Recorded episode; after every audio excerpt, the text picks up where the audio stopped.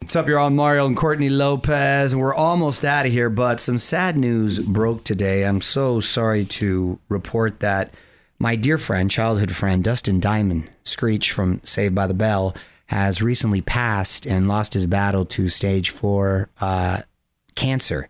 Um, he was only diagnosed a couple weeks ago, so I mean, I I, I guess it, I always try to find the bright side of things. He wasn't suffering for for, for too long, long, yeah. and it uh, man, it just uh, very shocking to hear, and, and very young, only uh, 44 years old.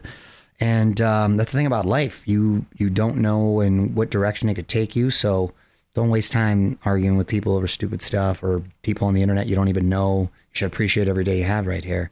Um, he was always a good guy. I know he had some controversy, and I was always really cool with him, and he um, was always really cool with me. So God bless uh, and his family and, and him what they're going through right now.